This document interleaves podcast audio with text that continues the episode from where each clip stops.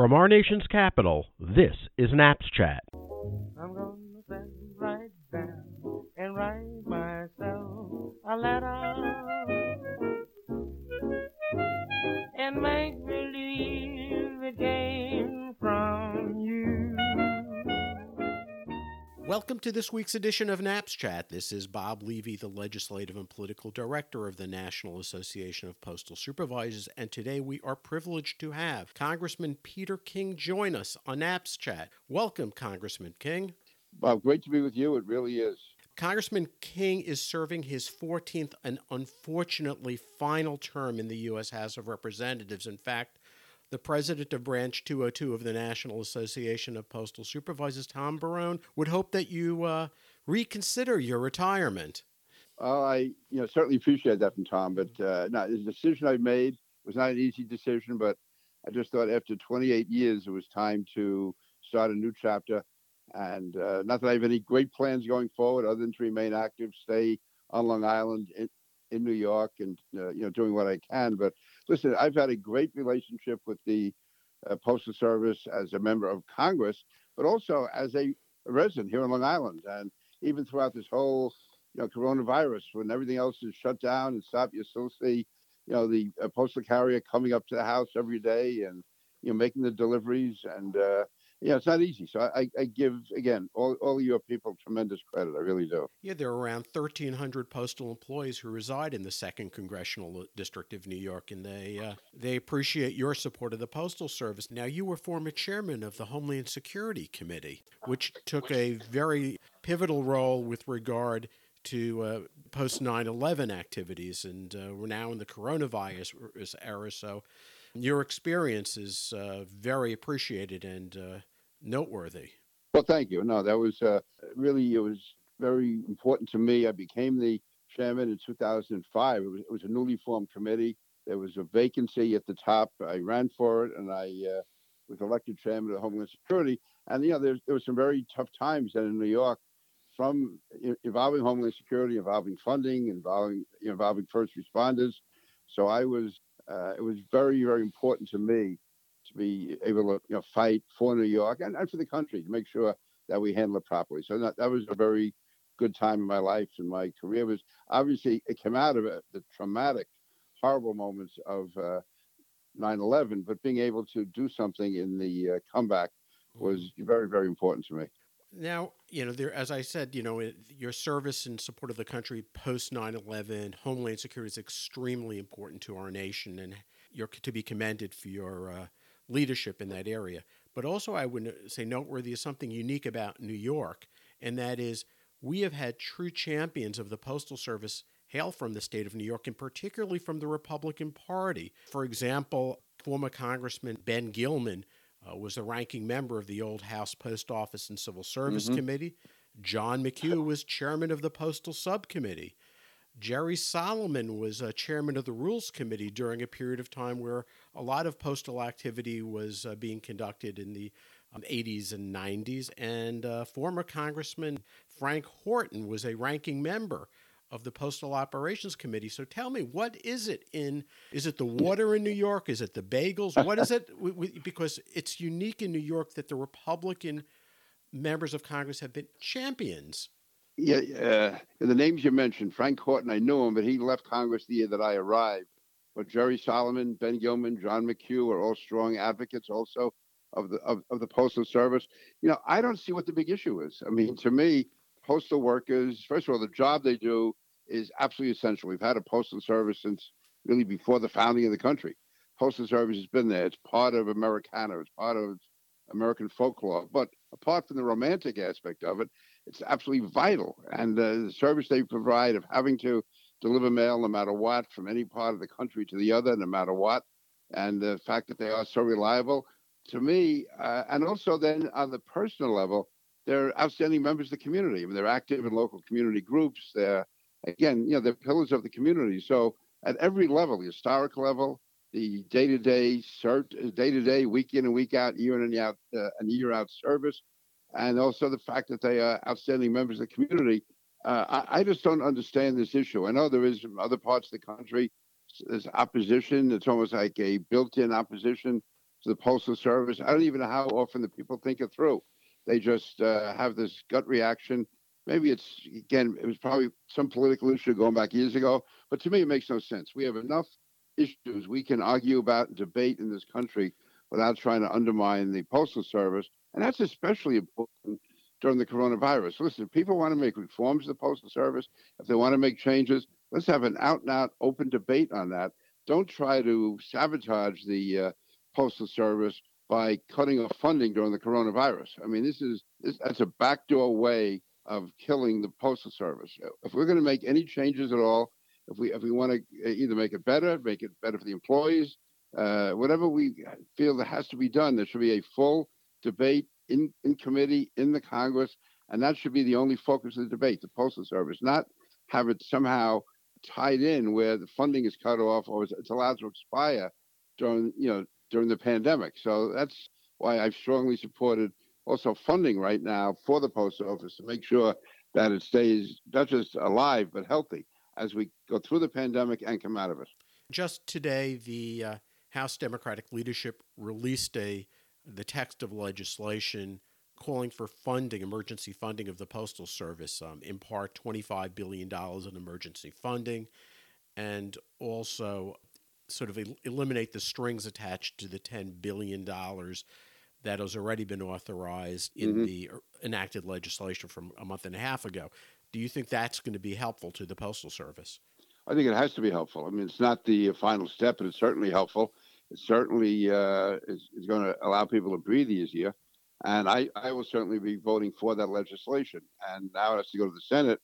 And I think, though, there's enough grassroots feeling built up. I think the only way you could really, that politicians could get away with hurting the Postal Service, if it happens in the dark of night, no one knows about it. And that's what could have happened if the pandemic went along and Congress couldn't appropriate money and somehow they could just sneak it in or sneak it out by not extending the funding for the Postal Service.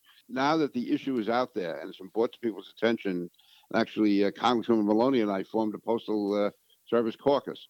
The issue is out there now. So I think not just the House, but certainly in the Senate too, a lot of senators are going to start getting grassroots responses from their constituents as to why it's important to keep the Postal Service going. And more than keep it going, keep it vibrant and healthy. Let's talk a little bit about the creation of the Postal Preservation Caucus, which you co-chair with Chairman Maloney from the House Oversight and Reform Committee. Can you tell me about the genesis, how you were approached, or how you and Congresswoman Maloney got together to form this caucus? Yeah, thinking back on it, I would say it was Carolyn called me, and I think we were having a discussion, and she said, this is crazy. We can't allow the Postal Service to suffer because of the pandemic, that be somehow used as a cover or an excuse to hurt the Postal Service. And then also we spoke to Mark Amodei from the state of Nevada and Gerry Connolly from the state of Virginia, and we formed this caucus. And we've had at least one news conference I'm aware of announcing the formation of it and saying why we feel it's important. I think, quite frankly, a number of us weren't aware of the fact that the Postal Service was not even included in the first two bills. And then we realized it was left out and not really, it didn't happen by accident. This was, I guess, a plan by some people to undermine the Postal Service. So I think in the first bill, it was in the one we passed back on March 27th. It was in the House of Representatives bill, but then it was taken out the last minute in the Senate. So my understanding anyway, and that was done without us even fully realizing it, to be honest with you, with everything that was going on and us not being in Washington and coming back for the vote. And so then that's when it really, really hit us hard that, we could be doing permanent damage to the Postal Service if we don't act quickly. And we felt one way to act quickly to draw attention to it was by actually forming a House caucus. So the intent of the caucus is to enhance visibility amongst your colleagues with regard to the Postal Service and the situation is confronted in light of the pandemic? Yes, that's basically that is it. Yeah, to show that the funding has to be done, and secondly that it can't be put off because of the pandemic. It's in many respects more important than ever. When so much has been shut down, when people are so isolated, the last thing you need would be to have a slowdown in delivery during the pandemic, and then to be coming out of the pandemic and find out that the Postal Service has been almost terminally weakened. So that's all is coming together. It had to be done. We couldn't let enemies or opponents of the Postal Service use the pandemic as a cover to cut off funding to the Postal Service. One of the subcommittees that you serve on the Homeland Security Committee is the subcommittee on emergency preparedness. Right. So within that framework, how do you think the Postal Service is part of this emergency preparedness, or is it part of emergency preparedness as a essential part of the governmental infrastructure in dealing with the coronavirus? I certainly consider it to be. To me, as we saw after 9/11, and now we're seeing during the pandemic, people have to have that, you know, those lines of communication. And you can't always count on the private sector. And no one does the job the Postal Service does anyway. No one has to make the deliveries where the Postal Service does. Nobody, and to me, to keep the mail going, keep the that whole line of communication open it's important all the time, but especially important during times of crisis, both physically, security-wise, and also psychologically, for people to know that is there for them. So no, I consider the keeping open lines of communication during times of crisis to be absolutely a matter of security. And that's, again, another reason why the Postal Service is essential. Also, just as far as emergency products having to be mailed, having to be delivered, Postal Service is there. Yeah, I'd never realized until I looked at the data that a very large proportion of pharmaceuticals and health products are actually sent via the mail and, by the Postal Service. I think it 1 billion prescriptions were delivered last year by the United States Postal Service. Now, you represent a suburban New York district, and it's important to your constituents,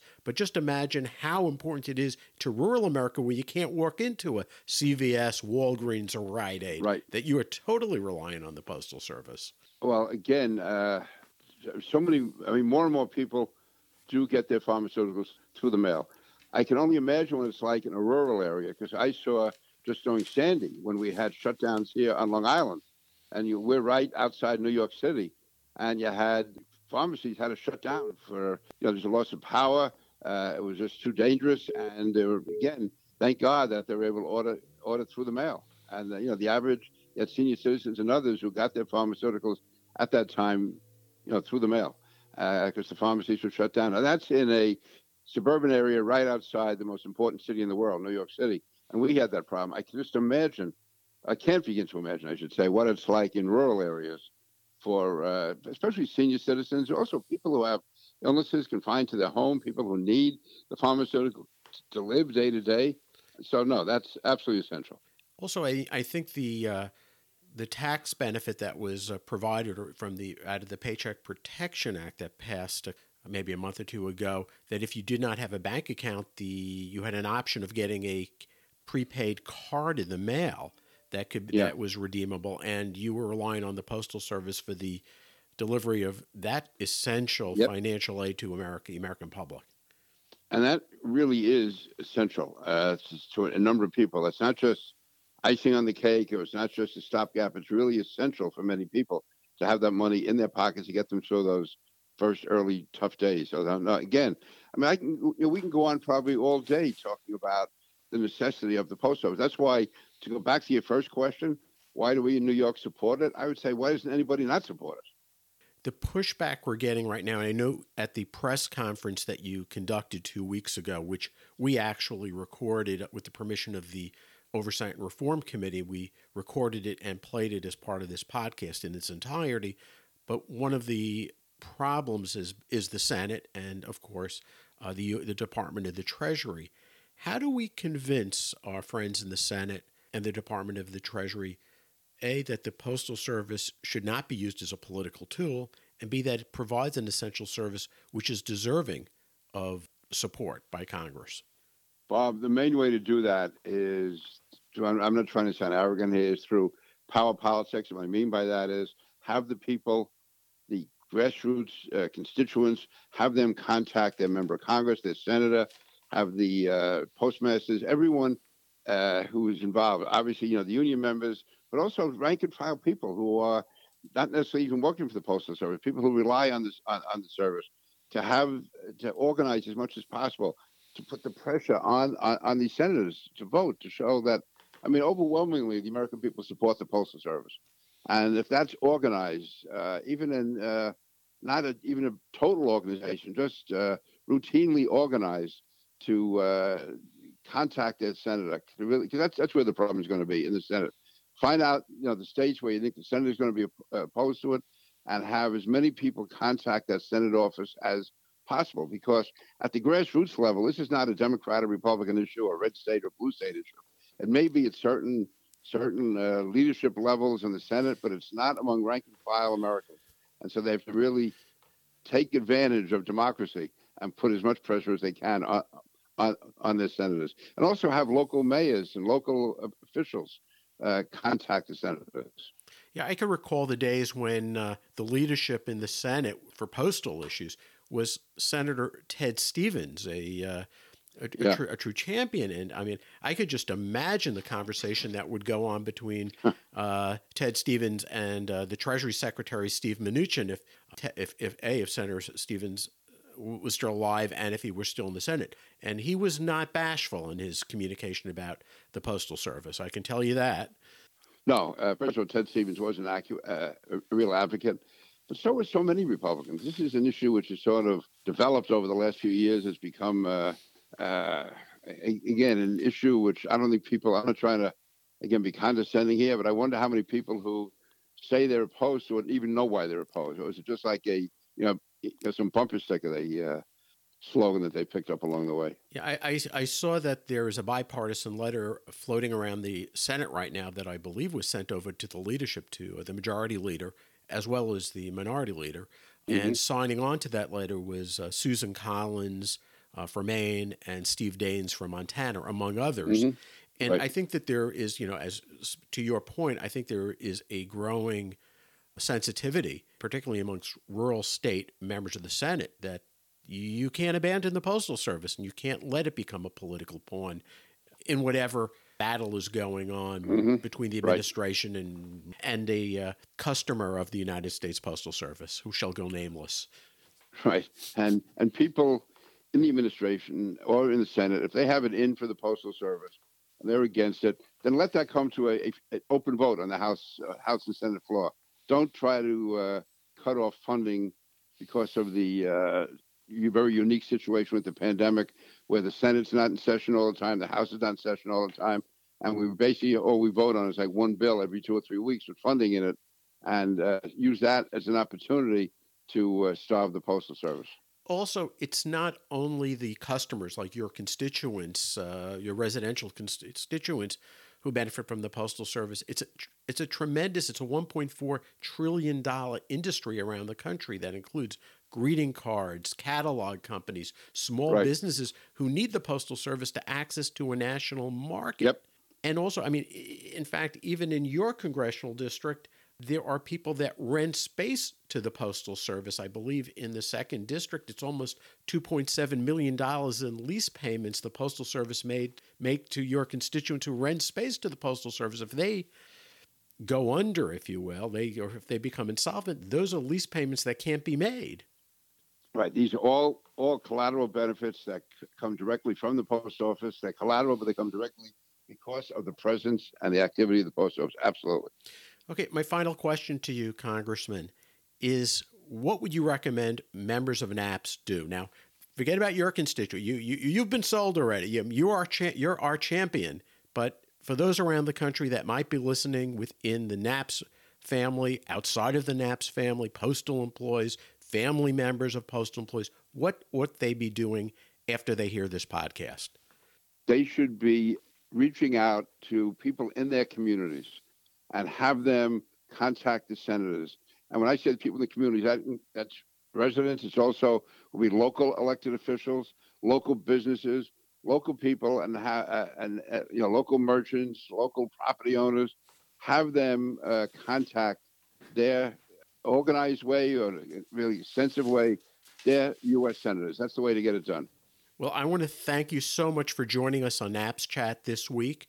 Again, I'm going to restate Tom Baron's request, and that is you reconsider your retirement, but I know you won't. Thank you for your service for 28 years in the House of Representatives. 28, yeah. And your leadership, and most importantly, your friendship, Congressman. Thank you for joining us. And all of you and your members are just great people to work with. They're true patriotic Americans. They're outstanding men and women. I'm proud to call them my friends, and I'm proud to be able to do whatever I can to assist them in the United States Congress. Thank you so much, Congressman. Very welcome, Bob. Thank you. I'm going to bend right down and write myself a letter and make believe